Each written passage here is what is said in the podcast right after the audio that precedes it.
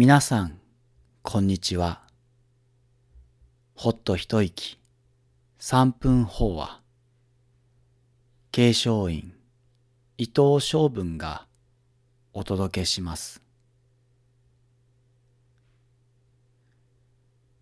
少しずつ日も短くなってきました。気がつけば周囲の木々も赤や黄色に衣装を変え、秋の深まりを感じます。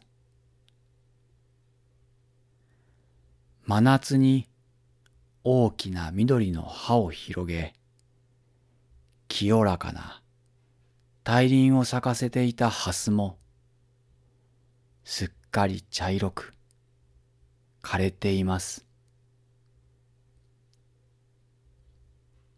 しかし、蓮は枯れても倒れることなく、そのままにまっすぐ立ち続けます。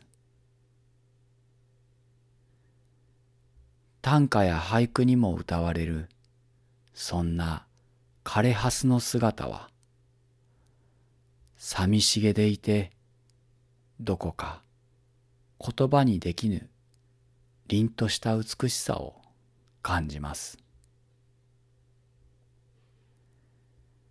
蓮の本当の美しさは、そんな枯れた姿にあるように思うのです。どんな命にも永遠はありません。どんな映画も永遠には続きません。ですが、枯れることを恐れる必要もないのです。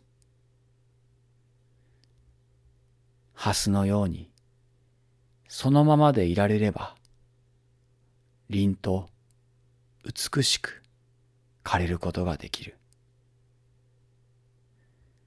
そんな枯れ蓮の足元には、必ず、ふくよかなレンコンが育っています。